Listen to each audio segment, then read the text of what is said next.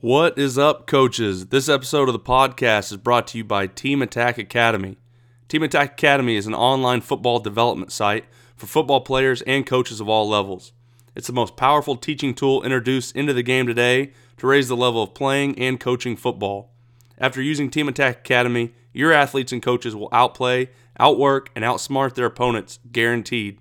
Go check them out at teamattackacademy.com. If you enjoy the podcast, the blog, or just love the play, then you're in luck. We've just added hoodies, long sleeve t shirts, and stickers to the RTP store to go along with our t shirts. Visit runthepower.com to get your RTP gear. On this episode of Run the Power, we talked with Jared and Clint Anderson. The Anderson brothers grew up in Allen, Texas, and both went on to start multiple years at the collegiate level across the offensive line.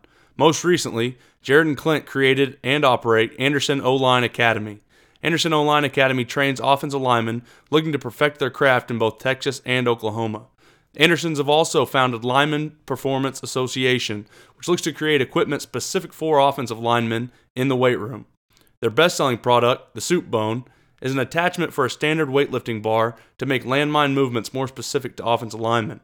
Me and Walls talked to the Andersons about Anderson O Line Academy, them working with Charles Bentley, their current and future line of products at Lineman Performance Association, their careers as collegiate offensive linemen, what they look to work on with their athletes, and even a little bit about nutrition. Go to AndersonOlineAcademy.com to visit Anderson O-Line Academy and LinemanPerformance.com to visit Lineman Performance Association. Hope you guys enjoy.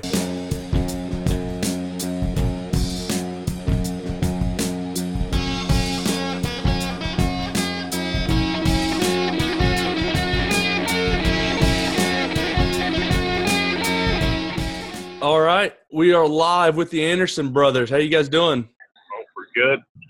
Doing good. How are y'all? We're we're perfect. We got we got one one brother uh, at the station and and one driving to Arkansas, huh?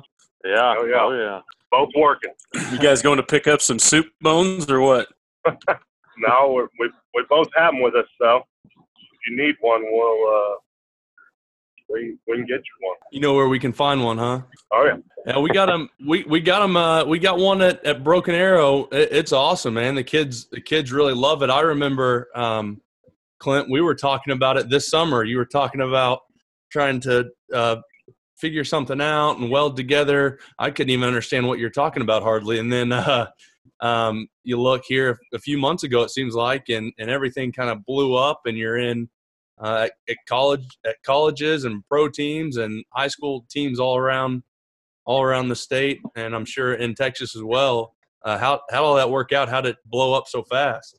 Oh, uh, I wouldn't say blow up. I mean, we're uh, we're having a good time with it and, and uh, slowly rocking and rolling with it. But it was just an idea, and, and we kind of um, brainstormed on it, and you know, it's crazy from where it started to what it is now. Uh, it, it, we kind of laugh about it, but um, really, just it started off being just strictly for offensive linemen. Uh, you know, uh, the the way it sets you uh, on your punch, uh, it's pinkies in, thumbs out, and it cranks your elbows in, and and it, it sets you in good form for linemen. And then we decided, well, let's make it detachable to where we can, uh, you know, not only sell to linemen but to different people as well. And and and that's what we're in the process of right now is getting it to strength coaches and uh, and getting their feedback on on what different uh, accessories and handles they want for it. But it's been fun. It's real cool to it's it's cool to see it in uh, you know kids' hands, teams um, you know using in their off season program. Um, just a, you know what it can do and what um, you know wishing that we had something like it when we were playing you know just something in the weight room you know that would take us to the next level as as uh, offensive line athletes. So um, it's pretty cool. It's pretty cool to see it everything uh, come to fruition for us. I'll, I'll tell you the and, biggest and really thing. go ahead. Go ahead. Uh, well, I was going to say, was gonna the, the biggest the biggest thing at Broken Arrow, it, it seems like to me, is is the kids just enjoy that the offensive line have something just for them. I mean, the other kids use it, defensive line uses it too, but it seems cool that it was made for offensive linemen, and, and that you know that seems pretty exciting to the guys. Right. Right. And, and Yeah, that's- and, you know, go ahead, Jared. Oh, that you know, that's just what we're all about. You know, the, the offensive line because there hasn't been that much for the big boys. You know, um, plenty of stuff for all those the fresh air boys out there, but nothing for the the big boys in the trenches. So, you know, that's what we're trying to change is is um, you know getting getting more big boys involved in different things, getting them. Uh, more exposure, and then you know obviously the the equipment that we're we're building for them. Now, when you guys created this, is it something you were looking to create something for offensive line, and you're searching, and you finally figured, hey, we'll use this, or was it? Um, I know you guys are pretty active, active and fit, um, fit guys. So, or was it just something that you guys were working out and were like, hey, I think we could just add this into a different shape and it would help us, and then that kind of built built into making them for offensive linemen. Oh, it was pretty much me and Jared were training a kid, and uh, we were just thinking of different, you know, what's not out there for linemen. Uh, you know, everything's tapered around uh, skill positions, and and you know, we we both are. Uh, you know, we grew up lifting weights with our dad, and he's a big weightlifter, and and uh, so we love the weight room, but you know, there's not a lot in the weight room that transfers over. Uh, you know, the one thing that we that we grew up with at Allen that we're fortunate is a jammer machine. You know, jammers are huge uh, machines and they cost a lot of money, but uh, we're looking to get that same type of explosion, explosive movement. Uh, but uh, you know, now you got it with a you know, with your your pinkies in and thumbs out, uh, and it's a lot cheaper and a lot smaller, and you can take it anywhere. Uh, but just to create that uh, kind of gap between the weight room and the field, um, and get something for these guys for explosive movement. That's what we're going at. Yeah, um, you know, LaCharles Bentley's been a huge inspiration for us. You know, all the the awesome equipment that he's put out there. You know, that's that's changing the the offensive line world, and um, you know, we we just thought we could do our part as well, and um, just to progress the position and um, you know make everybody a little bit better as offensive linemen. Now, both both you guys went down to his uh, facility in Phoenix. Can you guys talk a little bit about that trip? Maybe some of the stuff you learned, some of the motivation you guys got. Because I know a lot of our listeners would probably die to go listen to him talk. So, if you guys can impart some knowledge, that'd be awesome. Yeah, it, it was an incredible experience for us. Um, you know, uh, truly a class act from the day we got there to the time we left. It's um, a very, very professional. Everything is just, I mean, what what you see in the pictures and the videos is exactly, you know, what you see in real life when you get there. And um, you know, LaCharles' his passion and drive for the offensive line position is just incredible, and it just feeds off everyone else. Um, you know that that's a part of OLP, and uh, it was just an incredible experience. He um, showed us a lot of stuff um, that we were able to take, you know, back to our um, offensive line athletes to train. Um, but we'd love to go back and uh, see everything again. I mean, he he is just an incredible guy, and um, just what he's doing for the the offensive line position is is truly remarkable. So, really, really awesome experience.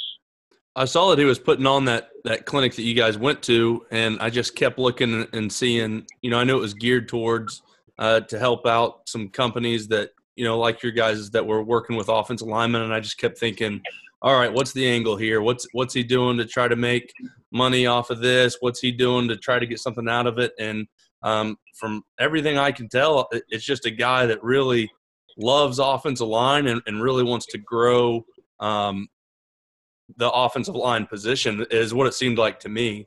Yeah, you're 100 percent right. It was just get get everyone together. Hey, let's.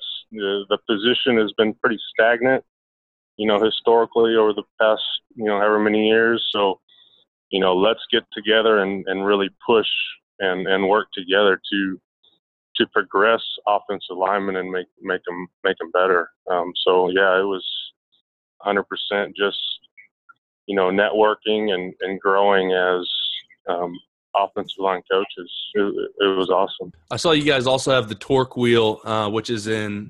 Um, it looks like it's coming soon on your website. What uh, what do we have to look forward to with the torque wheel? Hopefully, having a broken arrow pretty soon. What, what's that look like, and, and what are you guys using that for? Um, the torque wheel is is, is an anti-rotational uh, product we've developed. Um, it's it locks you in in that 45 degree position, and uh, you're able to you know train your core. It's it's been really the the biggest thing I see in it is it it gives you the feeling of when you lock up with a guy uh, in pass pro, uh, and maybe he's trying, you know, say you got a four eye and you're powering down on him, and he's trying to go one way and your body's not trying to go. You get that core work that you can't get out of a crunch uh, that linemen need. And uh, I don't know. I'll, I'll just have to show it to you. But there's a bunch of stuff you can do with it. Um, we've kind of redesigned it. Um, you can get fancy with it. And we'll put you know your name engraved in the middle of it. But really, it's it it, it works the hell out of core. Um, you know, you can do it with somebody or by yourself. Um, but that's pretty much uh, it, it's it's built to to get your core stronger and not just through a crunch, but it, everything we build, we want to uh, have it apply to the field, and and it it really works you good. That seems really we'll important. Have, that's um, something that's something that Walls has always talked about, and something that I think the, the coaches that you know are are not as good yet as offensive line coaches neglect a lot of the times because uh, their linemen aren't you know we're not they're not we're not flat bellies, but um, a lot of times those offensive linemen that that end up being really good are are these linemen with uh, you know amazing core strength, and it's something that like you just said, I, you can't you almost can't get that unless you're doing it. So if that's what the torque wheel brings, I'm sure it, will be great. And it'll be another way just to uh, maximize, you know, their core ability. As, as you guys are, are training these kids, and I know you guys are developing these things, are, are these kind of remedies for, you know, major deficiencies that you're seeing in kids, uh, in the offensive linemen, in the development of offensive linemen?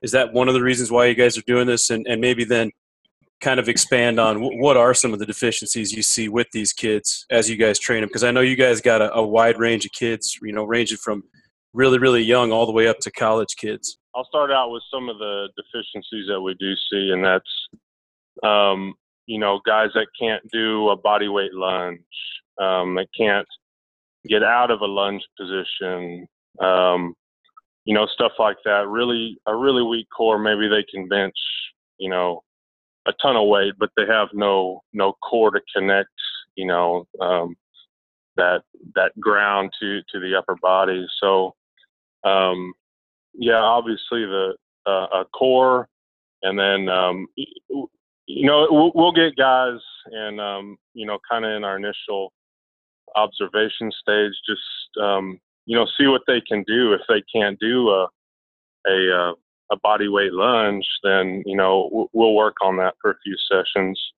Because you know, obviously you're in a lunge type position, you know, every, every single place. You know, you're using your adductors, um, your VMO muscle on your leg that um, to work on putting force to the ground and, and squeezing everything together. But um, yeah, we do see a lot of deficiencies and, and, and a lot of the, the the stuff that we're developing and the stuff um, you know, that um, LaCharles Bentley at OLP um, stresses, you know, we incorporate into our our lessons with our guys for sure. you know, what, what it comes down to on, on our side of things, training a high school kids, is, uh, you know, high school coaches and the high school strength coaches only have a certain amount of time to work stuff. Uh, we we try to hit the stuff that these coaches don't have time to work for. Uh, to work, and and that's a lot of uh, core strength, and that's a lot of one-legged movements, uh, stability work, and and just little things that will take you from being a good player to a great player, and uh, and really, we want to work. Uh, we most of the coaches, you know, we help out, and and, and their players we train. Uh, we're we're in contact with them on on what they need help with uh, with their crew, and uh, and yeah, we we try to uh, look at their weaknesses. And like Jared said, it's usually their core uh, a lot of the times, and and and and uh, you know different single leg movements. Uh, and ankle stabilization and all that, and, usually they're tight too. So uh, you know we'll that that's a big uh, emphasis uh, in our training is is is stretching them and and getting them mobile because uh, you know a lot a lot of these guys are really really tight. That's what I see. Well, well, coming from an offensive line coach, I. I, I completely agree. You just you only get so much time with these kids, and if you're at a bigger school, you know they're working out for whatever it is, an hour and a half, two hours, and you know you don't want to have them in an off season any longer than that. You want them to be able to get away from it once they work out uh, at your facility. But there's so much more you want to be able to work with that you just don't have time to. So, um, how has your guys' interaction been with coaches? Have they been, for the most part, um, you know, supportive of, of, their kids going to you guys? I know I've had a few players go uh, train with you, Clint, and I and I loved it. You know, any those guys wanted more football. I was all about it. How how have uh, coaches that you guys have worked with their players, how have they responded to you guys? Um, all, all of our coaches have been great so far. Um, you know, like, like we said, we, we come at it as an avenue for our coaches, and uh, you know, we uh, we haven't had any trouble. Jared, have you had any a lot of trouble in Texas at all? No, no, not at all. Um, you know, we we stress to all our kids that your team your coaches. That's number one. Um, we never come before for any of that. Um, you know, we're, we're, a supplement to your team and your strength and conditioning program. So, um, you know, a, a, little extra work just because, you know, like y'all said, the coaches don't have, you know, that much time to really, really break break a lot of the skilled stuff down. And you know, as y'all know, there's there's a whole lot to it um, being an offensive lineman. So um, now the coaches have been have been awesome for us. I think not only that too. I mean, a lot of them have so many rules they got to follow. They can't have you know X amount of contact with these kids during the week. So when they can find guys like you that they trust, be in communication with with them and the strength coaches, I, don't I don't see why any coach wouldn't use you guys as a resource. Would you guys agree? Oh yeah, you know, and we're not. We know they're working their ass off in off season, um, and you know we know the season is hard on their bodies and their joints. So, you know, none of the stuff that we do is really, um, you know, heavy impact on their bodies. You know, we use uh, the strike sticks, you know, which is gets that that that muscle memory of um, you know, striking without the the heavy use of their joints. Um, so a lot of the stuff is just developing those movement patterns, you know, over and over and over, so that when they do get the pads back on, you know, it, it it's second nature and they don't, you know, revert back to to their old ways. But um, yeah, it, it's uh, you know everything's pretty low impact, and we, you know, we work on little things, the, the little muscles, the little stabilizers, everything that that um, you know some coaches they just don't have time to work on during during off season and stuff. That was the that was the coolest part for me to see was um, how low impact it was, uh, Clint, when when you got to work with some of my guys. Just you know it was in in the dog days of summer and and the guys still wanted to keep Mm-hmm. going out there because you guys aren't killing them. You're like you said, you're working on little muscles that they just don't have time to do because we're working, you know, big picture stuff, trying to get them ready for, um, you know, a team game where you guys can kind of go in, get an hour where it's it's not as, um, you know, I don't want to say up tempo, but it's not as as stressful, and you guys get to really pick apart, and you've got the kids that are there that that they do want to truly get better and work on their craft, and so you to take a little bit of time with them and and tweak the little things that they need. Yeah, and it's uh, the the best part about it is just getting those guys together. You know that that brotherhood, that unity, and um, you know seeing these kids, the the smiles on their face, and just how much they enjoy it being out there together as as that that group, that O line, that unity is uh, is pretty incredible, and it's it's really fun to be out there. You know, and we always at the end of our sessions, we always do some sort of you know competition. Um, it's usually grip grip strength related, and and they always have a real good time with that. Um, so that that's really cool to see, you know, and, and that's what it's all about. That's what we love about offensive line, that that, that brotherhood, and um, Yeah. so just just to see that uh, in these kids is is awesome. You guys have mentioned a couple times different LaCharles Bentley equipment that you guys use, and, and I've seen you guys use different different parts of it. What if you guys could? We're talking to a coach, and he could only afford one LaCharles Bentley thing, um, and then he was going to buy the soup bone, obviously, from you guys uh, in the weight room. What would be the one LaCharles Bentley piece of equipment that you would say that's the number one thing you should go get that, coach? I I don't know. Clint may have a different answer, but I would say uh, his pass pro plate, and that's because it gets away from the thinking of the kick slide and gets you thinking of the drive catch. Um, because you can't kick slide on that plate, and it really enforces driving with that up leg rather than you know the momentum based of the kick slide. It's it's really changed my thinking and and the way that um, you know I understand pass protection now. So um, it's it's a simple plate, you know, on the, the slides on the ground, but um, it's it's genius and truly it's it's an incredible device that um, you know r- really helps develop that drive catch pass pro phase.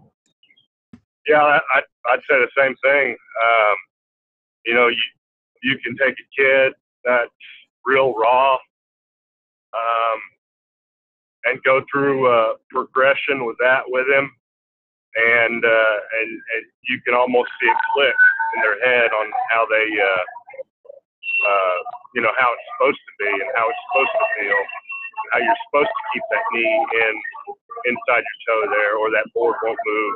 How you're supposed to drive off, uh, you know, inside of that front foot, and, and, and they really feel it. And uh, and yeah, that, that's I mean, you really see it click on them, and, and it it you, you got to do it right, or it won't work.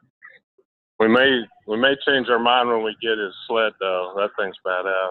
We're Have you- hoping to have a couple of them at each of our facilities by the end of this summer or by the beginning of the summer. Is that that really changes your the run blocking uh, aspects of O line training. I've heard drive catch a lot. I haven't got to uh, study it enough, but I, I kind of get you know you drive off that front foot. Are they still? Does he still teach keeping the weight off on that front foot, the majority of your weight on that front leg um, to stay balanced, or or how does he how does he how does he or how do you guys No, teach that? Um, always 50-50 weight distribution. That's that's um, what he he teaches, and then that's that's what we we believe in too. Um, just always having an equal weight distribution um, throughout the entire uh, pass set, and that's what the Pass Pro plate will will really reinforce that as well because it won't it won't move unless you know you have equal weight distribution. I know you guys have small group sessions. Um, you've got it in, in Oklahoma and Texas. Is that right? Yes. How is how has that been um, for you guys? You know, I'm sure you guys are pretty close. You seem really close as brothers. How's it been having to be split up, have one in, in Oklahoma and one in Texas, and and kind of um, you know split up that way? But is is it nice though in another way that you guys get to influence you know both kids in Texas and and Oklahoma kids? Yeah, it's it's nice. Uh, you know, we're we're in constant contact on the phone uh, before and after our sessions, and uh, you know what drills we did, what drills we like, what we need to do better, um, and you know it's uh, it's pretty cool to cover two states, uh, teaching uh, kids, you know, on technique, and uh, you know, going from we started it in North Texas, and Jared kept that thing going, and this year I've, I've uh, you know, cranked up in Oklahoma, and those kids are enjoying it. But uh, yeah, that's that's fun. Jared, you had, that's a pretty interesting story. Your story coming out, um, right? Didn't you played started playing baseball um, in college at, at Tyler Junior College, and then ended up walking on and playing in football, and then becoming a three-year starter. How how did that work for you, and, and what was that like uh, going through that big change? Yeah, I um, I played baseball in high school. Um, I was a big kid, um, a little undersized. Uh, I kind of grew into my body a little later into life, but you know, I enjoyed baseball. Um, played a couple years of baseball at Tyler Junior College. I was a pitcher, and then just uh, really regretted not playing football. Um, so did two years out there and said, screw it, I got to do it now if I'm going to do it. So um, went to a bunch of you know smaller D2 schools, um, even some D3. You know, just saying, hey, I don't I don't know what I'm doing. I've, never played, but I'm willing to to work hard for you. Um, so just give me a shot and um, uh, coach at uh, Southeastern.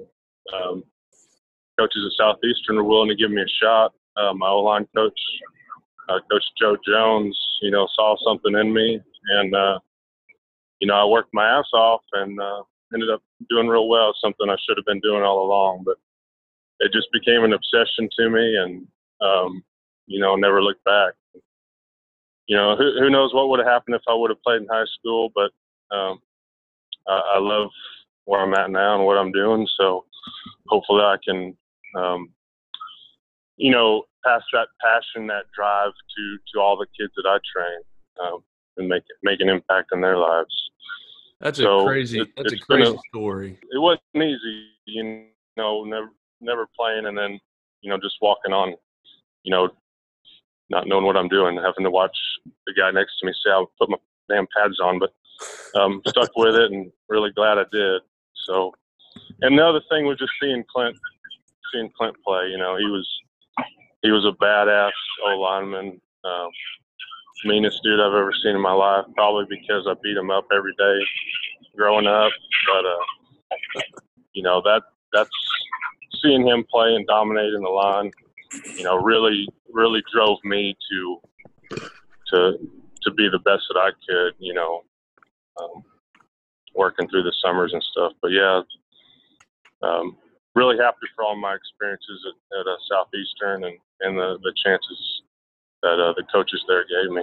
I say I, I got to agree with, with Jared. I mean, I got to see Clint play firsthand the, the one year I was at Tulsa, and and Clint probably doesn't know it, but I, I learned a lot of, of offensive line, you know, from from Denver. But I learned a ton of stuff from Clint because Clint was a very observant player, uh, a very smart player. He understood, you know, how to scout kids, how to how to handle defensive linemen that may be, you know, a little bit quicker, a little bit bigger than him, but just to, to watch his technique and, and his approach to, to things, it really made an impact me as as a coach. And uh, I wanted to ask Clint because I know Rowdy had, had said in the last podcast, you know, he had to play for four different O line coaches. I know Clint had to play for a bunch of different ones too. So what was that like? You know, how did you have to kind of change your game and change your mentality, you know, to, to continue to be a, a four year starter? I had three. Uh, they're all really good coaches. Uh, thank God. um, you know, each coach has their own little way uh, to get you going, um, but it wasn't too bad. You know, the the transition between Coach Hand and Spencer Leftwich, uh, both of those guys are are are technicians. Um, they're all about technique, and Denver Johnson, same thing. Um, but really, our unit, uh, you know, I, I played next to Tyler Holmes. Uh, he's the best lineman in Canadian Football League, um, and it's it's it's pretty easy uh, to transition when you when you got a guy like that playing next to you. But yeah, I'm I'm I'm thankful I had uh, three damn good ones that were my coaches and not not some uh, clown. But yeah, that that makes it nice. Um, you, you know, there's a million ways to skin a cat, but it, was there ever, you know, I'm sure each of these, you know, like you said, great offensive line coaches had a little bit different technique for um, a bunch of different things. Was there any that uh, would they let you, you know, keep some stuff from an old coach as long as it worked, or or did they kind of make you, even though you were a two or three year starter uh, when they got you, did they kind of want you to go over and do everything the way they wanted it? Oh, Denver Johnson uh, tried to change my stance up a little bit. Uh, we butt head a little bit on that, but uh, other than that, not not not too much that I can remember. Hell, I've been hit in the head too many times, but I, I, I really can't remember them getting too anal about changing a lot of stuff on technique. What was uh do you remember what were some of the like I know we, have been hitting the head a bunch, like you just said. So um, it, it's difficult for me to remember as well. But do you remember some of the, the best defensive linemen that, that you went up against in your in your career at, at Tulsa? Maybe even not big name guys, just guys that seem to somehow uh, get after you that game. um, you know, my buddies joke with me. You know, Jake Alexander and and a lot of those guys. They don't they don't really. Uh, they always say, well, you know, we'll be watching. Uh, they'll be watching an NFL game, and and they'll say, hey, you know, you, you played that guy. You remember you remember him? And I'll say, no, not really. You know, there's a lot of guys that were and and really undersized guys uh, would give me hell more than uh, you know the big 350 pound guys. Um, but I I wasn't a real I wasn't worried about big name guys. Uh, but uh, you know the the one the one guy that gave me hell uh, was a guy from Rice, uh, and you know he he brought it every damn game, every damn play. Uh, I, I had him all game, and uh, he, uh, he I mean he he he brought it every play. I, I don't remember his name. Um, you know he's probably someone's boss now, but um, he's he's uh, he was a go getter, uh, and of course, you know, I mean, hell, we we played OU, OSU, and Boise State. And I think they were all top five. So I imagine there are some good linemen, uh, you know, and, and those teams, but I, I couldn't tell you a name. I'm sure. Um, that my first sack was given up to a guy at Rice, a defensive end. It was his senior year. It might have been the same guy. I don't, I don't know either. But um, uh, they did have they had a really good one uh, defensive end there for a few years that was just got after it and and never stopped. I mean, he never quit. And the scariest part when when this it was my first sack to ever give up. I was a freshman, but um, he made the sack. His all of his team started freaking out and they were going crazy. And he just walked back to the defensive huddle like it was just something that he did every day. Didn't phase him, and, and that was probably the best smack talk that anyone's ever done um, nothing else has ever affected me, but that just seeing that he was used to that was um, a little unnerving. Yeah, I, I, I was just say I remember that was the first thing Clint would ask me. He's like, "All right, Walls, give me the scouting report."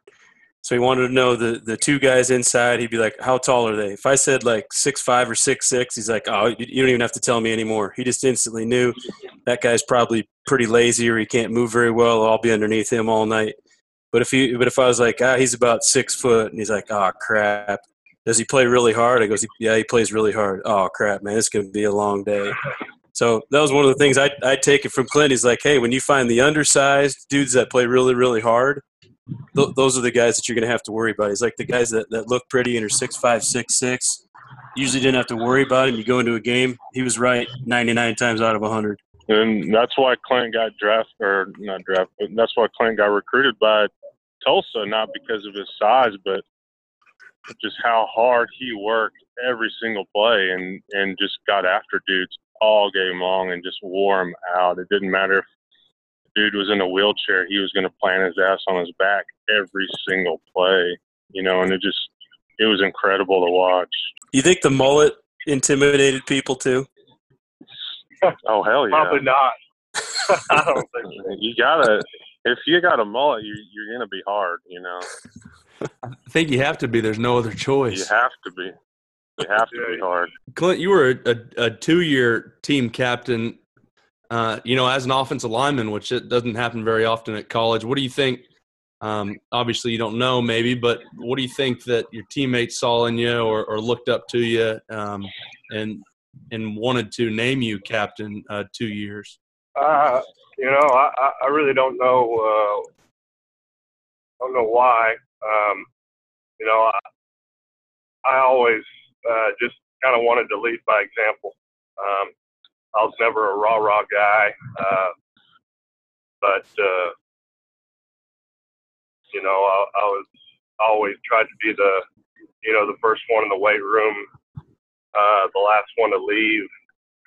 Um, you know, if if there was a problem, you know, I I'd, I'd try to fix it behind the scenes and not in front of a group of people. Um, but I, I I don't know why I was named team captain, but I I uh, just some of the qualities I I hang my hat on is is just just being uh, kind of personable with guys, and and if if there's a problem somewhere, I, I try to I try to fix it behind the scenes and not, uh, you know, not out in the open. But Well, you, you both of you guys are, you know, we're linemen, offensive linemen, now both uh, fit guys, which is any offensive lineman's dream. Uh, how long did that take you guys? Was it was it was it right after you got done playing? Um, I'm hoping it took you a few years. It'll make me feel a little bit better about myself. But uh, did it take you guys a few years, or is it something you knew as soon as you were done you wanted to to shed all the extra weight? well, you Well- either go one or the other way, right? Yeah, that's exactly right. Well, some guys go both. I uh, I had to eat like a, you know, I had to eat freaking crazy to even keep weight. Uh, you know, a lot of the times I, you know, Sean Griswold, our strength coach, had to lie about my weight so the coaches wouldn't get mad at him. You know, I, I played a lot, lot of games at 270, 272, but um, for me, I couldn't wait to uh, get the weight off. Um, and you know, me and a couple buddies would go to the you know weight room and, and just try to eat a little better. I mean, it going from eating like a slob to just eating sort of good. You know, you lose quite a bit of weight. But for me, I I, I couldn't wait to lose what weight because I was I was kind of uh, I felt miserable. But uh, both of us have grown up in the weight room. I mean, our dad is just um, an, an incredible guy we both really look up to. Um, he's he's stayed in incredible shape his whole life, and our mom as well. So it's just a natural, you know, a natural progression for us. We're always in the weight room. We're always lifting. Um, I went straight into the fire academy pretty much after my last football game, and uh, you know, like Clint, I've had to, I had to work to keep the weight on too. So I dropped all the way down to like 220. They had us running like seven miles a day and stuff. But I most recently got up to about 290 again, and so I had to recheck myself. Um, it was 298. well, well, yeah, I had about eight pounds of clothes on, but yeah, I had kind of we had promotional exams and stuff, so I let myself go a little bit. But um, I've recently recently been intermittent fasting, and that's pretty. Uh, if you ever get a chance to look some research on uh, on that, it's pretty wild, and it makes a lot of sense. And I've been doing that with some real positive results. So Rowdy, I've done the what have you been same- doing? You look like a string bean, man. I'm down to two. I was 242 today.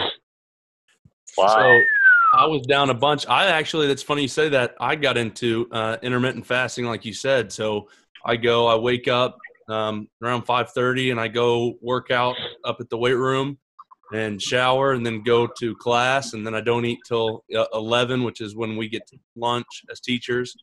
Uh, then I'll have some almonds through the day after that, uh, and then come home at six and and eat dinner, and and that's my my feed window, and then go to bed and and don't eat again until the next day at 11 and like you said it's been great for me. As soon as i cut out uh, carbs um, all my cravings and stuff kind of went down.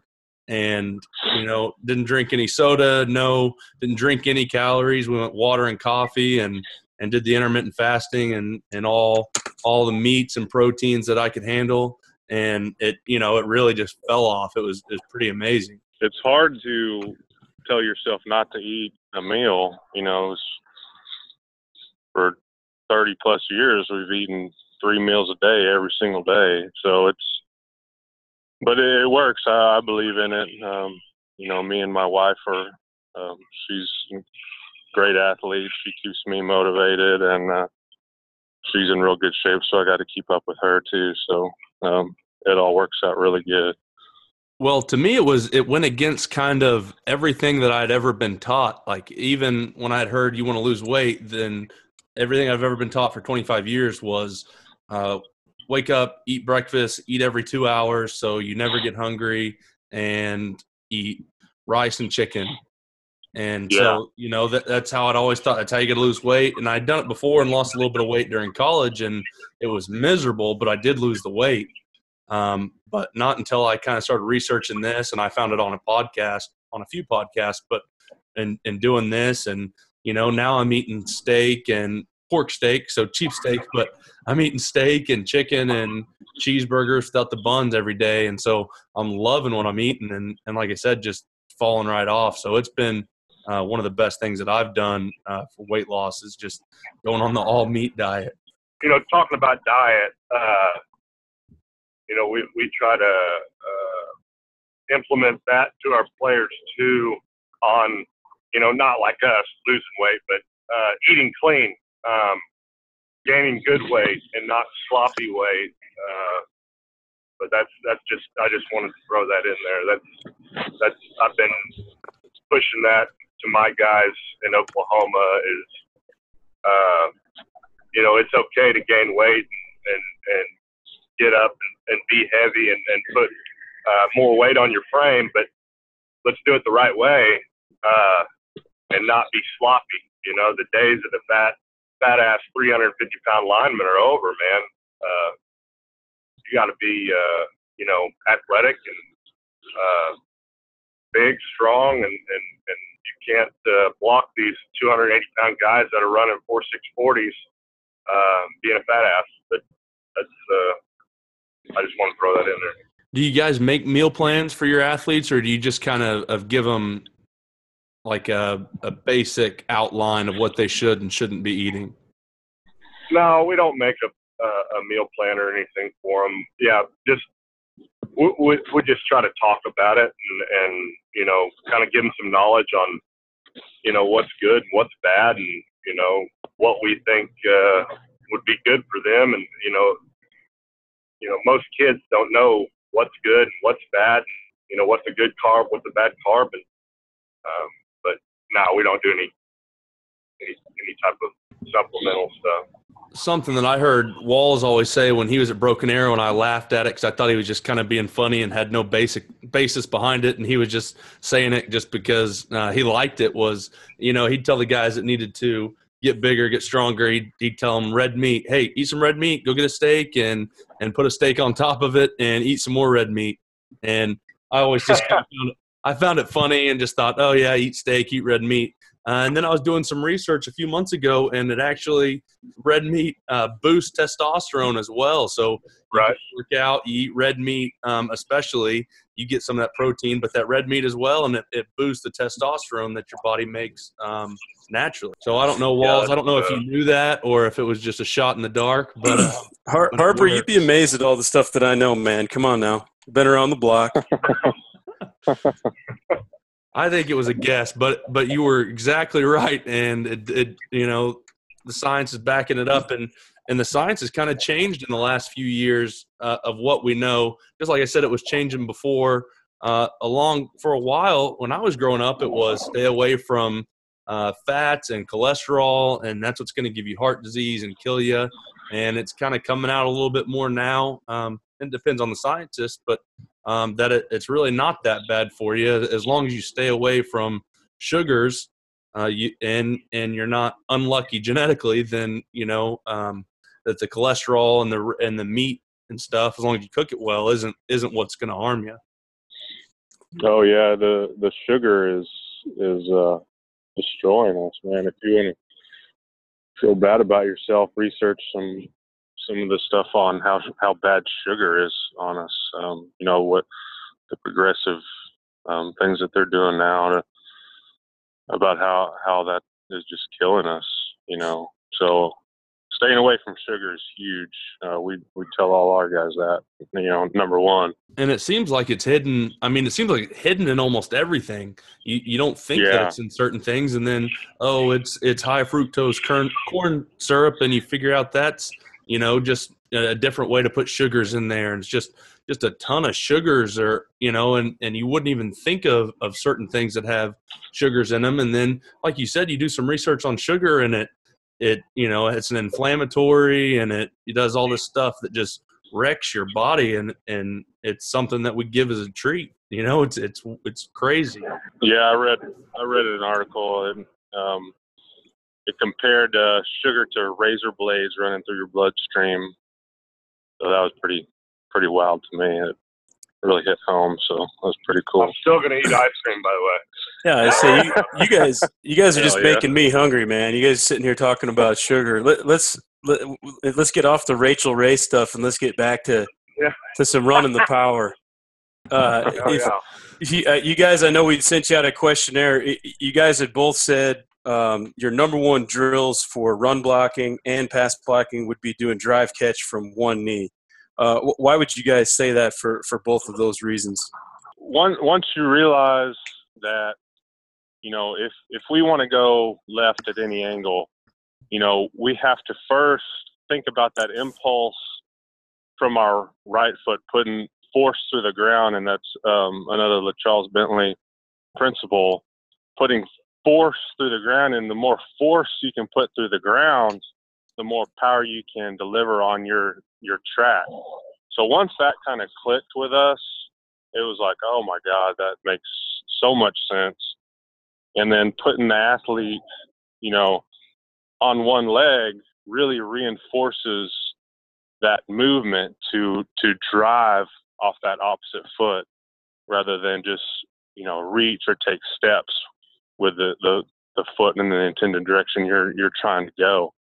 Um, and it also builds those those leg muscles necessary you know to complete that that drive catch through that through that track. So um, once that all started clicking with us you know um, it was like oh my god this you know the light um, the clouds parted and the sun shined through and it was like oh my god this makes total sense now I, I completely agree. I, I couldn't agree more. It's it's one of the things I've started doing with a lot of our guys, and, and honestly, there's been other positions where I've had to do some of the same, and it's been awesome. And then I know Clint, um, you, you were one of the best pass pro one on one guys I had watched. So I'd always watch a lot of your reps and a lot of your film, and you'd said, you know, pass pro one on ones is one of the best pass blocking drills you can do. There's a lot of guys out there that think you know one on ones are overrated. Wh- Why do you think they have such a good benefit? Uh, you know, I, I think it has the best benefit for linemen because it's a it's a D line. You know, it's built to have D linemen win. Uh, to them, it's third and forty-seven. and they can pin their ears back and and open their books, open their uh, you know their book of uh, the baddest moves they got, and and and you're you're just sitting there, you know, telling them, hey, we're passing the ball. Let's see what you got. Uh, of course, that's not what they're going to be like in the game. After the third quarter, they're huffing and puffing, and you know, most of the game, you know, first, second down, uh, they don't know if it's pass or run a lot of the times. And but it, I just say that because it gives you their best move. Uh, you know, their full tilt boogie, and and it's it's you against them right then. I know I, I hated it as a lineman. I know a lot of linemen hate it, and and personally, I would I I don't know if I would do it in a lot of these camps um, because it, it doesn't give the offensive lineman a true uh, chance. But uh, as a coach, uh, you know, high school level, college level, hell yeah, one on ones are great because it, it, it puts you in the worst spot you're going to be in. And that's with a defensive end that's, you know, like I said, 280 that can give you the bull rush or speed rush um, that has 75 moves he can pull on you. Um, and, and, and you never know which one it is. So if, if you can block him there, you can block him anywhere.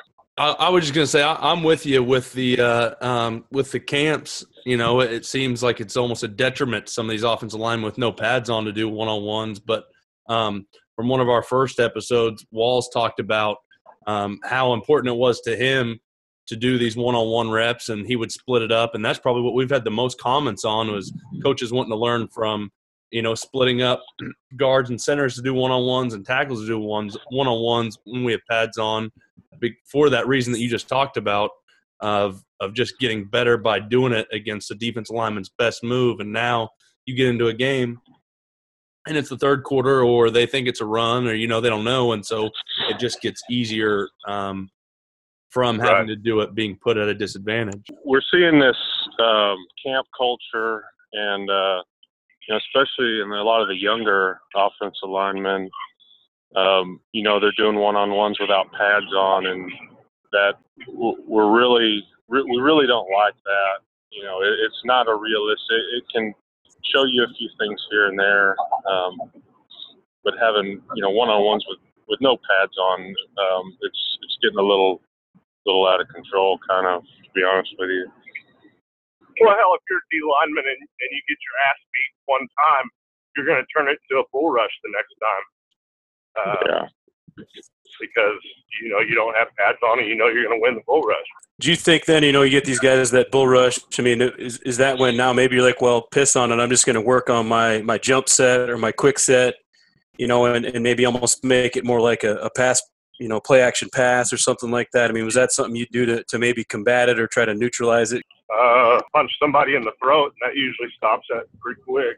But uh, I know you can't do that at these uh, camps. But yeah, hell, implement the, the jump set. But I mean, you're just going to get kids hurt. Uh, you know, noses broken and stuff like that. I just, I just wouldn't, uh, I just wouldn't do one on ones at these these uh, recruiting camps. Uh, I just think it's a disadvantage. It's just not not fair and not giving a good look. I think when we're in pads, I think it's there's a fine line between you know you do want a kid to compete, so you don't want to say, hey, don't go out there and try to win, but also there's a time, especially if it's an older kid and it's halfway through the season, where I'd kind of like the kid to not care as much about winning and and get to experiment, like you just said, walls with maybe some different sets that they can add to the repertoire. Maybe a jump set, and I'll tell them, hey, today I want you to jump set, and I'll see them do it, and they'll lose, and they'll get frustrated and, and want to not do it again. But I just want to tell them, hey, I love that you're competing, but it really doesn't matter that you win this drill. This drill is all to make you as a better football player, you know, try some stuff out. Some of you, some of you older kids. Yeah, I like that. I like that mindset. Or, you know, have a tackle. Uh, you know, throw the lure out there. Throw one hand. You know, the D lineman uh, are taught to do their moves off, you know, hand movement, off the punch. See, throw that little hand out there, have them do the move and snatch them up. Um, but yeah, that's that's awesome. did you th- did you throw an outside that if they're hand? Hey, uh, I got to go, guys. Uh, I, I really appreciate y'all having me on. Um, Clint will Clint will keep it going from here. All right, we appreciate it, man. Thanks a lot. Thanks, Jared, Yeah. man. Have a good Thanks, one. guys. Clint, you talked about throwing that lure out there. Were you an outside hand um, fake guy, or are you an inside hand fake guy? I was an outside hand because I, I always wanted to protect my inside. Uh, I was I was the same way. And then and then the other uh, big question always seems to be, you know, it's either one way or the other, and it depends on the kid sometimes. But when you get the long arm, you know, it, into your chest, and you got to get it off, were you a, a swipe it down, or were you punch it up off of your chest? I was more of a swipe it down because usually they go, they go, they go down pretty pretty quick. But I've I've known people that are up swipers. They swipe them up. Yeah, what what- you? That- I was I was a punch it up because I don't know. Whenever I would try to swipe it down, I'd go for the kill shot. I'd get really high for some reason, and I'd get you know bulled even even worse. So I I started just treating, I started treating that arm like a like it was their chest. And so if I got that uh, that long arm, I'd just treat their arm as their chest, and I'd plant my my uh, inside hand on that arm's elbow, and then I'd use my outside hand on the other part of their chest. So um, that was the most beneficial for me. Now I didn't get as many kill shots like you said, like you can get when you swipe down, but helped me um, sit down that bull and get underneath it mo- the majority of the time when I could feel it coming. I remember watching Clint a couple times, and, and Clint, you know, when you have a guy inside him, either a two or a two eye, and he and he jam set on him, and he'd punch the dude so hard. I, I remember he jolted a guy, and it wasn't like he punched him in the head. He, he hit a dude so hard in the chest, the guy's helmet came off. So I mean, it, to me, that was always like that was always like the the initial thing for me. You're like, oh, okay, if I punch a guy that hard, he'll never he'll never ever get to the quarterback. And I mean, and, and you were always so pinpoint with your hands. I mean, explosive, fast, and and you could find the spot that you wanted. Was that something you know you'd practiced, or was it something you did with your eyes? I mean, what what was one of the things you'd kind of say about having that explosive, you know, stopping power with your your two hand punch? I I was such an undersized offensive lineman. I felt like my punch had to be good, or or I was going to get my ass whooped um, because I couldn't, you know, I couldn't miss, or or you know, I couldn't have a sloppy punch or a soft ass punch because I'd I'd uh, I'd get bull rushed or you know pushed around. But uh, that probably plays a role into it. Um, you know, a lot of the times, you know, if if if I went against a, a D lineman that, you know, did his homework on me, um, you know, he'd get me lunging a little bit, um, or or you know, maybe a, a a push and pull or something and get me out front, and I really had to uh, to sit back and, and focus on my punch and and make sure it was violent without me getting getting ahead of myself. But uh, I, I think me being uh, really undersized is a big uh, had had a lot to do with my punch. We had a we had an undersized guy at Houston that went. Um, I didn't play with him. He was already in the NFL. Rex Rex Hadnot, and he came back and helped us uh, a couple of days. And his big thing with with the bull rush, and it was something I always kept, and it helped me and it helped my guys. Is is when he would start getting the bull rush, and he'd have both hands on. All he would think about is is obviously resetting his hips, but cranking his elbows in really hard. And when he cranked those elbows in, I, I don't know how it does it. I'm not, you know, a, a math guy, but um, somehow it changed all that leverage and, and cranking your elbows in somehow get you up underneath that defensive bull rush. And uh, when I started kind of implementing that, when I could get two hands on a bull rush, it, it seemed to really help. Um, and, you know, I got that uh, from a smaller guy in Rex Hadnot. Yeah, LaCharles Bentley uh, preaches that. Um, you know, to some of his guys, when you roll them elbows in on the bull rush, it uh, it creates that leverage and, and, and that anchor with that elbow being tucked in, um, it can't get pushed back. But yeah, that I, I wish I would have known that when I was playing. Uh, I always did the power hop, uh, and it, it worked. It worked, but that, that elbow deal, I'd, I'd like to try it out on a live bull rush myself, but uh, it seems to work. Um, I, I seem it seems to me like, and I always thought of myself as undersized, and now I get around other guys and and they all laugh at me because I guess I'm quite a bit bigger than they are. But I've always thought um, I was a skinny guy in high school, but I've always thought that the undersized linemen or the undersized guys, and we've talked about it before, me and Walls, but I always think they make some of the best coaches because they've had to get creative and be perfect with everything that they do um, to be able to, to get to play. You know, they weren't blessed with being huge and super athletic and and just getting re- rolling out there and going. They've had to really sit around and obsess about it and think about every little thing that they could to give themselves a benefit over, you know, in most cases, a more athletic defensive lineman. Yeah, and you know, I think you got to play a lot of undersized guys. Uh, they, they play with a chip on their shoulder, um, and and and play with uh, play with a lot of violence because you got to as an undersized guy.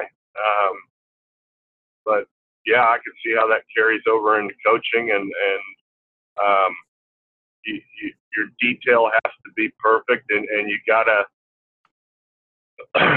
like I said, uh, you got to be violent, man, and and and especially on run blocking, and you know your your technique can be perfect, but uh, a lot of the times uh, it's who wants it more, you know, and and it, if you if you're violent and you want it more and and and you're undersized, you you can still win it, but uh, like I said, you you got to play with that chip on your shoulder, and and and it sounds like you know some coaches that coach that are uh, undersized, you know, kind of coach with a chip on their shoulder too. Coach that into these kids. That's a great point. Um, I, you know, I I had never thought of that. I, I really like that. Um, you talk about being, you know, vicious, being aggressive, and it seems like um, with football in general, they're kind of trying to slowly but surely take that out of the sport. Um, and, and I really just I hate that. I wish I remember back when I was a little kid and and you know it's probably not the right thing to say, but I remember as long as the whistle hadn't blown, uh, if there's a defensive lineman standing around a pile, you went and cleaned them up, and guys used to make charts of that, and it was a big, you know, awesome thing, and you cleaned somebody up around a pile because they weren't going 100 percent uh, till the whistle, and that's on them. I, I kind of you know hate that they're getting away from it because it seemed like you know one of the ultimate parts of the sport was if you were more aggressive than the other person and you worked harder than them, then you were a better football player a lot of times. Right. Um, you know, I, I don't think they'll ever take the violence out of the game. Um, as an offensive lineman, man, that's you. you like I said, you, you, you got to play violent, man, and that's that's huge. And that's one thing I I I, I preach that uh, that's big as offensive linemen, and and I think a lot of uh, you know college coaches look at that. Um, you know, if if because I think you either have the switch or you don't. You can't coach it. That's uh, you know that's that's how you got to play the game. You you got to play the game with a chip on your shoulder, and uh, you, you got to wonder why they put this flat dick across from you. And and it doesn't matter if he's got polio or he's the damn uh, you know best defensive tackle in the nation, you're playing your game and you're playing hard. You got that chip on your shoulder. You're not going to go easy on anybody. Um, you know, his grandma might be there watching him, and his mom and dad. You know, it might be the only game that they get to come see, but you're you're gonna show them that maybe he shouldn't have been playing football, and that's that's kind of what I try to put in my guys. Is that's how you got to play the game and you got to play it with a violent uh, mentality. And and that's in my mind that's that's that's how you get recruited, and that's that that's how you're supposed to play the game. That's interesting. You say, and, and you know, it's either one side of the coin or other. But you know, you say that it's it's something that you think is tough, or or you maybe even you can't coach. Um, being you know just mean physically, either you either have it or you don't. Walls, you've been in it a lot longer right. than I have. Is there have you ever seen? I mean, have you seen some kids progress a, a, little bit by being able to coach certain things into them or speak certain things into them, or um, have you kind of seen the same thing that basically the kid has it or they don't? I think I think uh, th- there's going to be guys that obviously have uh, a more of a nasty streak than the other ones. I just think some of these kids need someone to believe in them. Um, and if, mm-hmm. if you if you believe in them, and I think that's that's what Clint can do really well. That's what you can do really well. And I've I've had chances to be able to do it. But if if you you let that kid know that you believe in him, it's going to be okay, and and you can go strike people. It's okay to to hurt people. You know, it's it's okay to to get after people and be violent. I think once that they kind of see that someone's on their side and you're speaking greatness into those people, I think you'll see you'll see an impact. Now, if you got somebody and you're, you know, I'll, I'll agree with Clint on that. There's there's been guys where all the belief in the world and all the pushing in the world and all the motivation in the world. There's been some guys that it's absolutely not there. But I think it's kind of our obligation to at least, you know, show that belief in them until they prove it to you that they can't. Does that make sense? Right, and and yeah, and, and we're not saying, uh, you know, me and Jared don't say to be cheap.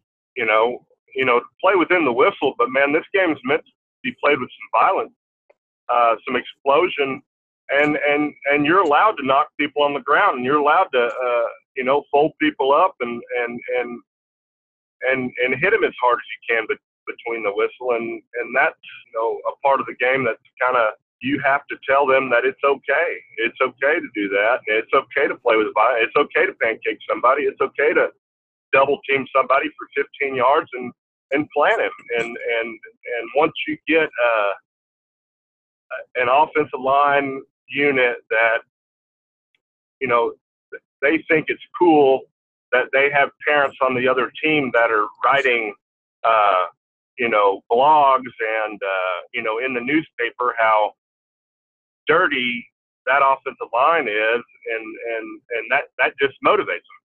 Um, and and that's that's when you have something special, a group of guys that people are scared of, and and and uh, you know a group that's violent, and, and it's cool to be violent, and they're uh, and and they're opening holes, and and hell, if I'm a running back, I'd I'd be buying them ice cream and and and treats and stuff like that because it, it's probably pretty easy to run behind a group like that. But that's, uh, yeah, like like Wall said. I mean, just l- letting them know it's okay. It's cool to do that. It's it's cool to pancake a guy. It's cool to, you know, drive a guy and and and and put him on the ground. But uh, I think a lot of uh, I, you know, some people are going one way, some people are going the other way on the on the uh, whole violence in football deal. I just think once once some of these kids get that taste for blood, you know, and then that whole unit just kind of starts to to feed off of it. It's almost just like a feeding frenzy. And and, and Clint, right. you said it. Once once these dudes understand that it is pretty fun, and all of a sudden now I've got a little bit of swagger about us, and people start being scared of of what we can do to them. That stuff just snowballs. Mm-hmm. But they just get that that confidence and that taste of it.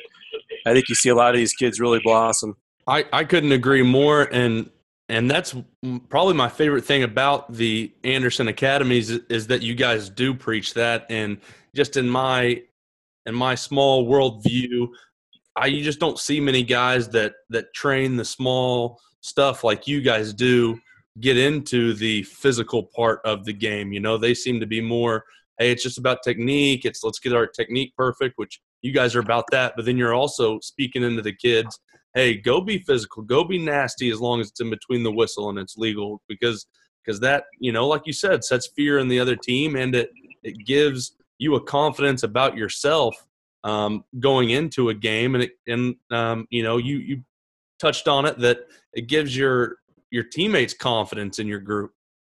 So so i love that, that you guys bring that up and that you guys talk about that even being a you know an academy that helps offensive linemen without pads, but you guys still get into that part, and I think that's a huge part that's missing uh, from a lot of camps. You know, other guys that are that are doing what you guys are doing. So I really appreciate that, and you guys um, speaking that into kids. Uh, my last question is is kind of what I always try to leave off uh, with all of these is if you're watching high school football or college football um, which I'm sure you you watch a ton of it because you know football fanatic and, and obsessed with with the game. And what would it be that that an offensive line that you were watching? What would they do that would make you think extremely highly of their coach?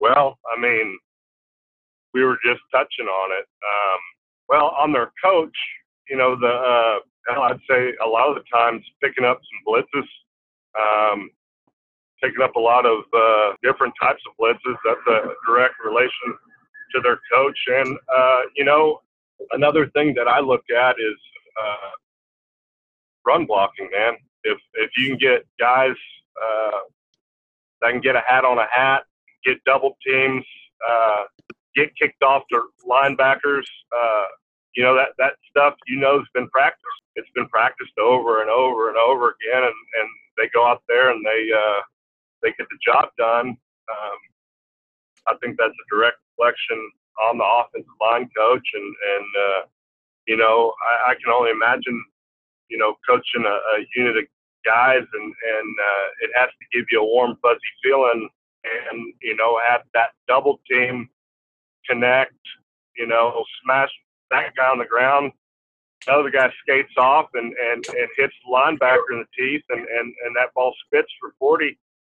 Um, you know, you you got to feel special, and, and and watching that, you know, as an offensive lineman and as a you know coach at the Anderson O Line Academy, um, you know, of course, we're just watching the offensive line, and uh, when we see that, that's that's that's the stuff I look at as uh, you know as a direct reflection of the offensive line coach. Well, hey man, uh, we really appreciate it. Uh, hopefully, hopefully didn't take up too much of your time. I know you're you're driving, uh, so hopefully we made it a little bit more interesting than than you would have been driving by yourself for hours. no problem. I appreciate y'all having us on here, man, and uh, and uh, yeah, I appreciate it. And Jared, Jared appreciates it too. He's at the fire station working his ass off, but uh, you know, uh, this is something special, and and and I'm glad y'all are doing this for uh, offensive linemen because you know we are a a culture. Um, you know, when one you know when one lineman meets another one, it doesn't matter if he's from Alaska and he meets a guy from Oklahoma. You, they're usually probably the same. Um, type of people, uh, hard workers, and, and uh, usually pretty funny guys. But yeah, I appreciate y'all having me. Clint, it's always a pleasure, man. Always good to hear from you. I want to give another huge thank you to our sponsor, Team Attack Academy. Go check them out at their website, which you can Google or see in the show notes. Help us out by rating our podcast in the Apple Podcast app or on the Google Play app. Also, if you have any topics or any questions you would like us to discuss in the next podcast, simply rate our podcast and then leave a comment in the writer review section of the podcast app. Review the podcast really quick for us, then leave your question or topic. This will help our podcast rating as well as allow us to answer the questions you all want answered. Make sure and go check out our blog at runthepower.com. Follow me on Twitter at Harper underscore coach and Coach Walls at Coach Brady Walls. Talk to you guys soon.